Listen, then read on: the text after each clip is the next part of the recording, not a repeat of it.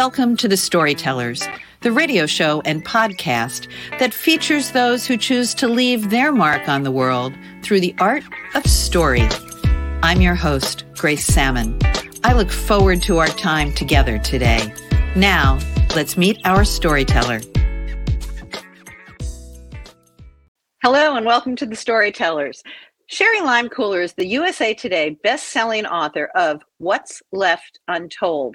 She's written professionally for over 20 years, but as she would say, she is a Jill of all trades, having wonderful experiences in public relations, marketing, event planning, yoga, and aviation. We'll talk about all of those things during our time together today. She is a health and fitness column in the uh, Carroll County, Maryland Times for over a decade. It was called Fun I'm sorry, Fun for the Fit, a competitive triathlete and a two time Ironman finisher. She has me outplayed on all of those athletic pieces, but luckily she also really enjoys wine tasting and travel. Sherry, thank you for coming to the Storyteller Mike today. Hi, Grace. Thanks for having me. I'm happy to be here. It's so good to have you. And there's so much to talk about as your bio so aptly describes. But let's start out with the fact that you've written for 20 years and now you're a novelist. How did that happen for you? I basically writing was the second half of my professional career. When my I have three daughters, I had three children in this less than 5 years and so when they were very young, I found it a great time to take on freelance writing work that I could have a flexible schedule and do a lot of that work from home.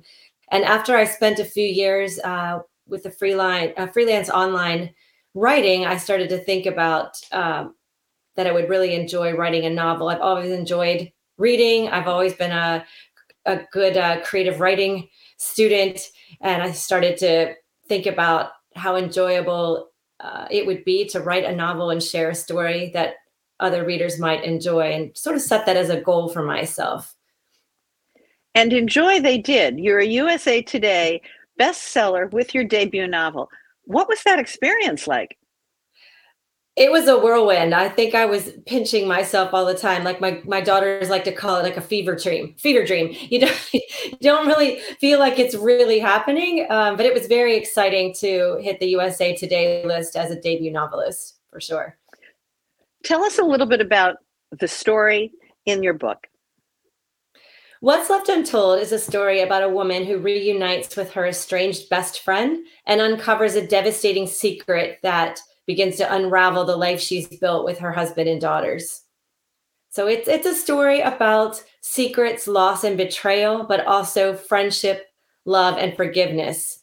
Uh, it has some surprise twists. It has some dark elements to it, and it has a controversial ending that I actually have enjoyed writing.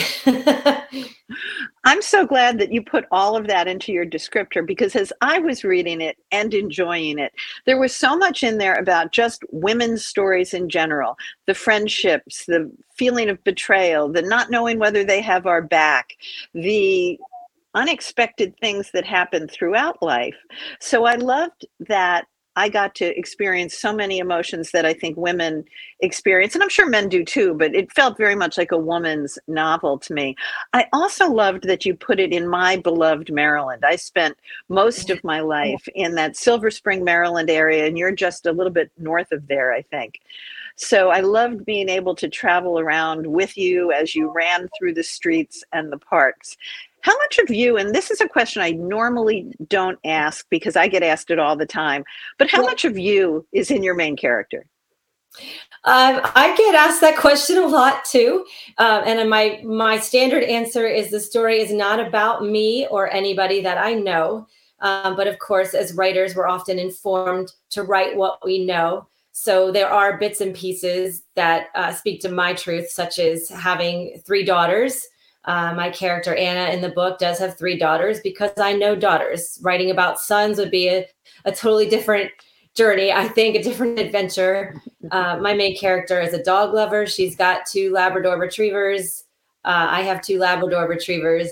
And as you already mentioned, it is set in Maryland, which is my home state. I was actually born in Silver Spring. really? and Yeah, and I've um, lived in Maryland my whole life, except during my stint at college in Ohio and then an internship in Kentucky before I inadvertently landed back in Maryland. But I really do love the state of Maryland, uh, and I enjoyed writing about it and adding those little bits and of hometown flavor to the story. And you do that so well. My book is also set largely in Maryland. So I loved being able to talk about Calvert Cliffs. It's such a diverse state, right? We've got the beaches. You can go skiing out in the western part of the state. So I really did enjoy that so much.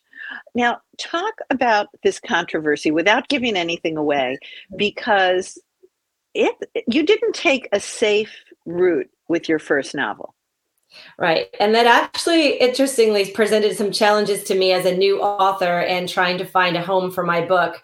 Uh, as a lot of authors know, after we have something that we feel is ready, uh, we begin the query round and we're submitting our manuscript to agents and publishers. And I had a lot of feedback that was they really enjoyed my writing, they really enjoyed my story, but the twist, the controversial twist at the end would maybe not sit well with women's fiction readers. Uh, I do enjoy reading women's fiction along with historical fiction, but I really do enjoy psychological thrillers as well. I grew up reading Stephen King, and so I definitely enjoy stories that have a dark element, I guess. Um, people have likened my book more to a lifetime movie than a Hallmark movie. I didn't want to write an expected story that would necessarily wrap up with an expected ending and a nice tidy bow. I did want to throw out something unexpected and a little controversial. Um, and for me, that is just the way I wanted to tell the story. As a reader, that would be something I would enjoy a twist that I didn't see coming. I agree with you entirely. That's much more my style as well.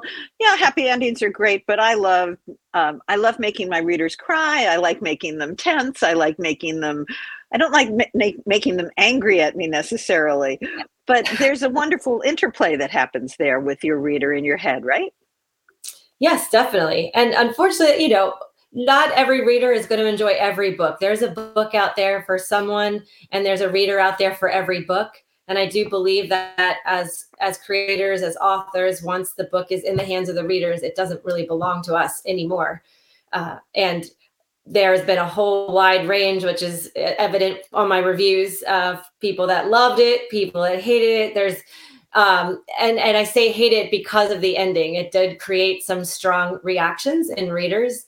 Um, but it's i think it's an interesting topic. I wouldn't say I, I, agree with the choices the characters made. I'm not promoting the topic that is being discussed but it it led me down a research rabbit hole about how we as a society um, establish norms. Sometimes they're societal norms. They're not based in the fear realities that we have um, but they're more societal norms. And as I did some research on this, there are other countries in the world that have actually um, voted on the side of the way this story goes because they didn't feel it was the place of the courts to rule on a societal norm.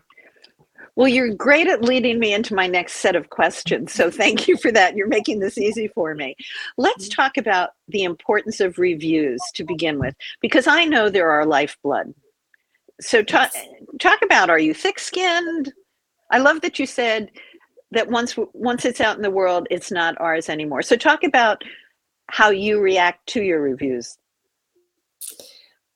I can say in the, as most especially new authors i think in the very beginning i was hanging on to those reviews and reading them feverishly um, and the the ones that are i respect a review that's um, constructive in its criticism, um, but not just mean spirited outright. Uh, it's kind of like if you're seeing something, reading something that's not for you, um, you can pass it by. It, I don't really understand uh, the mean spiritedness that we see sometimes, and those do hurt. Um, and I had that long before as an author, as a columnist, I was very exposed in in some of the things I wrote about, and I think you do have to develop a thick skin. I don't think I I like to think I had a thick skin, but the way some of those those words hit, you realize that it's not as thick as it would need to be in this industry. So I uh, kind of tried to start to not read the negative reviews. Um, and after some time, just know that it's not going to please everybody and really take to heart the positive reviews and and remind myself that for every reader that may not have enjoyed the story and that's okay that there was a lot of other readers that really did and i tried to to stick with that and know that that book was for them and they enjoyed it those intended readers enjoyed the story and I agree with you entirely. It's all about the constructive reviews and the words around it because we all want to get better at our craft. At least, you know, I know you do, I know I do. And what I find is like if you get a one star and nothing, like tell me why you didn't like it tell me what didn't work for you I, we of course all like you know four or five star reviews but for me and for you we really want the thought behind that review to make us better at our craft Right. I agree. And I think that there's uh, fortunate or unfortunate, there is an element of human nature that um, I think sometimes in society we're quicker to criticize than we are to praise. Um, you know, if you go out to a restaurant and you have a great meal and you're satisfied, you may not go out and shout that from the rooftops, unfortunately. But you, you see all the time on on social media that people are unhappy with a service they received or a meal they ate, and it's very quick to put the negative commentary out there. And so I try in my own, just seeing the way these reviews impact people, try to make a concentrated effort on my own part to put positive energy and positive words out into the world and, and, not focus on the negative things. And we could all use more of that. You mentioned a little bit of, about your research, and that's one of the things I find most intriguing about the entire author community. What type of research did you do for your book, and what surprised you in it?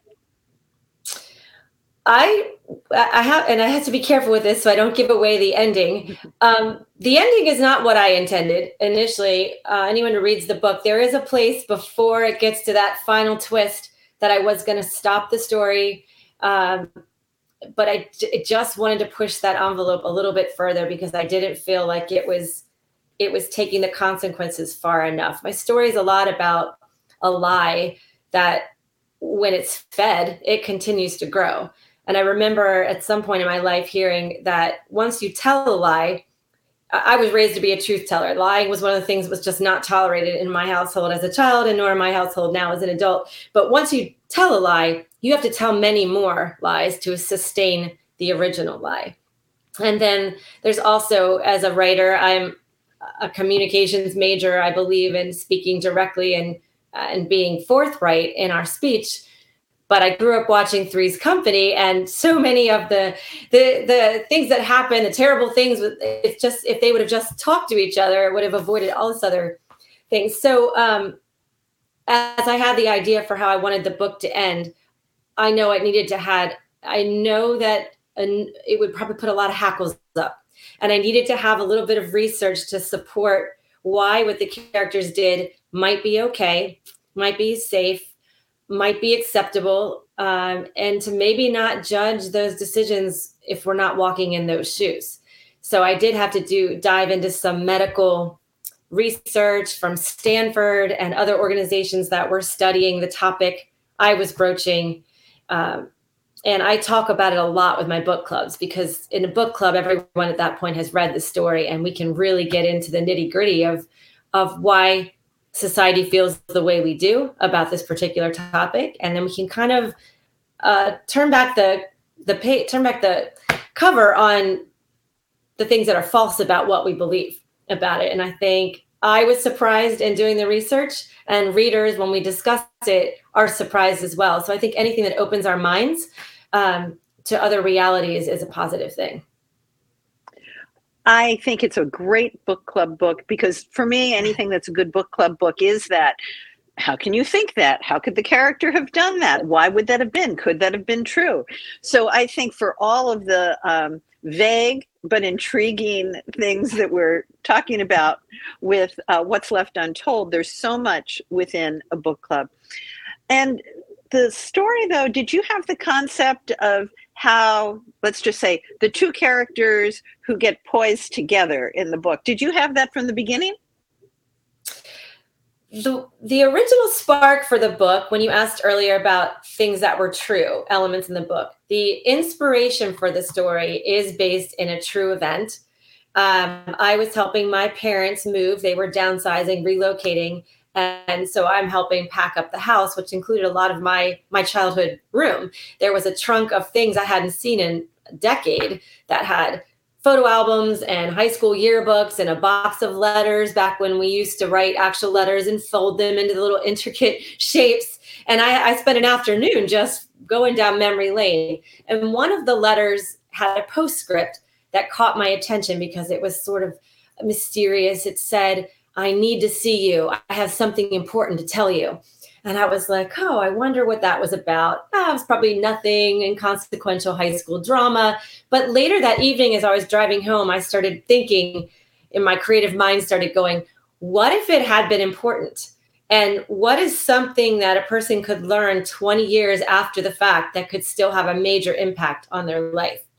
So that was how the story was uh, began. And so from the very beginning, it was about a woman who you know, comes across a letter that was written by her estranged best friend. So Anna and Leah were going to be the two characters facing off uh, from the very beginning.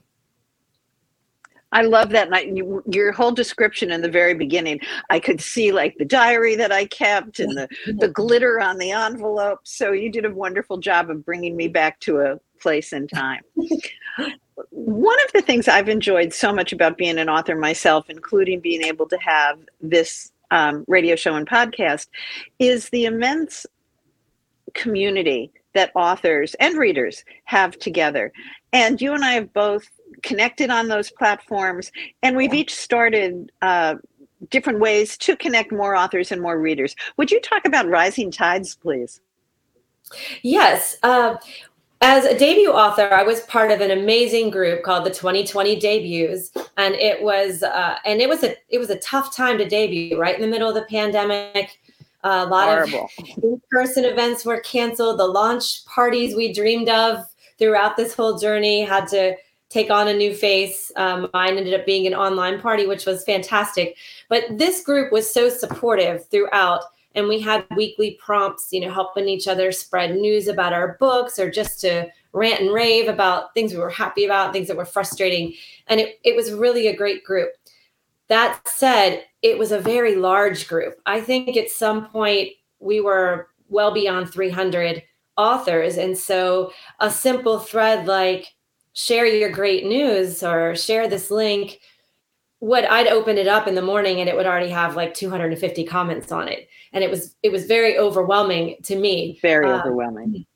Social media is an area that I struggle anyway. And I didn't feel like I could um, be supportive of some of those authors and not others and and to try to go through and provide uh, support for 250 people that might have wanted links shared on that day. So I, I really enjoyed the concept, but it was on a scale that was really large and overwhelming to me.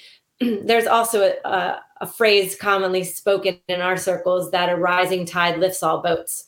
And I think that applies to us as women, as authors, in that when one of us succeeds, we all succeed. So I sort of took that motto and created a group called the Rising Tide Writers, with the whole purpose being a smaller spinoff of what I experienced in the 2020 debuts. Um, uh, right now, we have about 20 writers that did debut around that time period. We have a few that debuted in late 2019 and some that got pushed to 21. But generally, we were all women at the same phase of our writing journey, just post release of our debut. And we are able to provide that same sort of support uh, on a smaller focus scale. And I know for me personally, I feel I can be more effective when I open my my social media in the morning and I have four or five people saying, Can you please share this link? Can you like, sure. you know, this for me? And that's so much more doable. And I think I have a, a group that agrees on that uh, effectiveness, uh, that power in smaller numbers that works too. I agree entirely. How important is the author community to your ongoing writing? I think it's essential. I th- I think we, it's such an isolating endeavor that we have um, that we need to be able to have others that understand what we're going through to reach out and lift us up. And and just like the tides that ebb and flow our careers will ebb and flow. Our uh, ability to write you know profusely balanced with those days that we're just staring at the dank, uh, the dark uh, dark blank page. It's it can be very challenging and demoralizing and to reach out to others that are experiencing a similar thing. And um, can feel that and lift each other up you know, or just provide insight. I did not want to self publish my book because I didn't feel like I knew enough. And so I learned so much from these groups. The Women Fiction Writers Association is amazing for the monthly webinars they provide. I have learned so much. So I, I've really I've been to the writers retreat um, and making those personal connections is great. Learning about the craft is great, and just having that moral support from other authors has been life saving in this journey. I'm so glad you focused on the Women's Fiction Writers Association.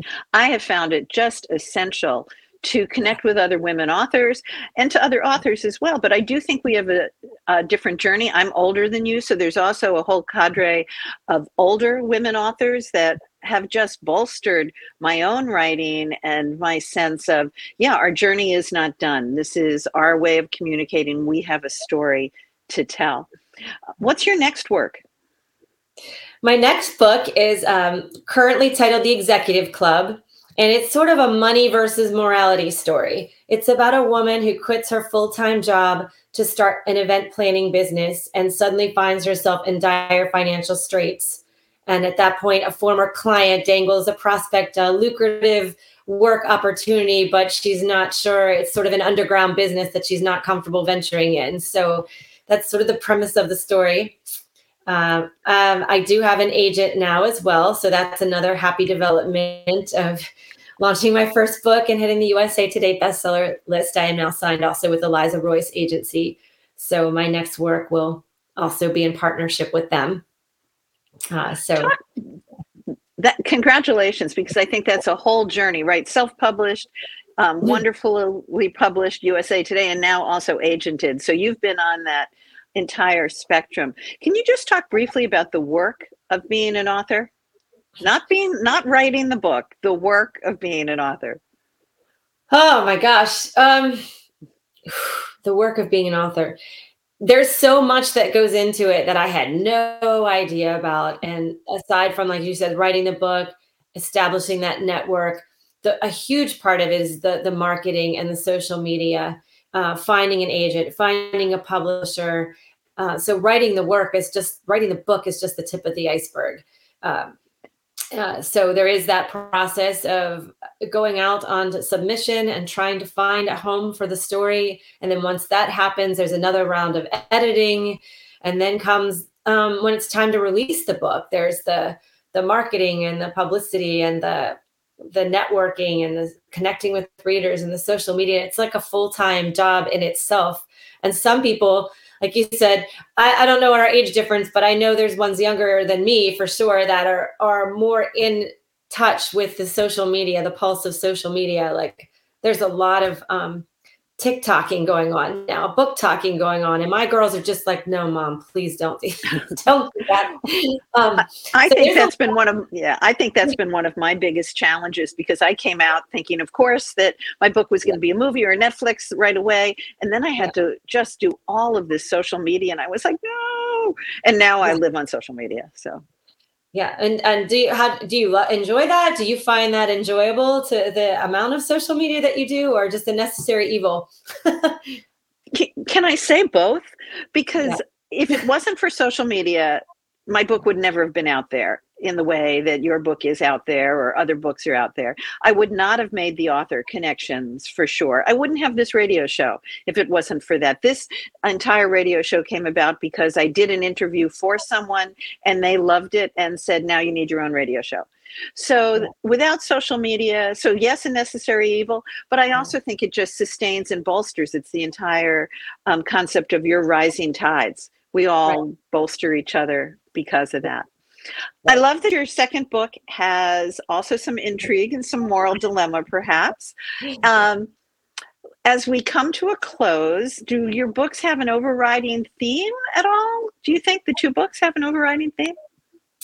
So far, my books, I think, are you know fits right in with the premise of women's fiction. It is a woman on a journey of some sort whether it's um, some of the sub elements we didn't discuss about um, what's left untold. There's also the elements of fertility of motherhood of empty nesting.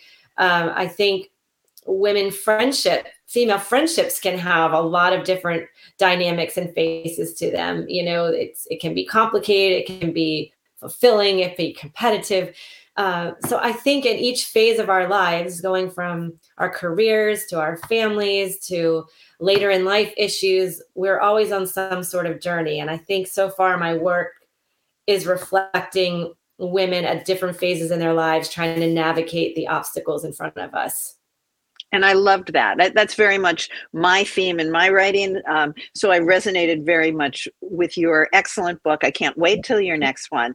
Thank I always you. like to leave our listeners with something quirky or unknown that people might not know about you. What would that be?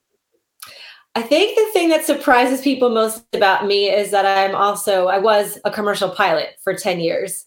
So in college, I majored in aviation and journalism, and journalism was my backup career. So I actually intended to be a commercial airline pilot.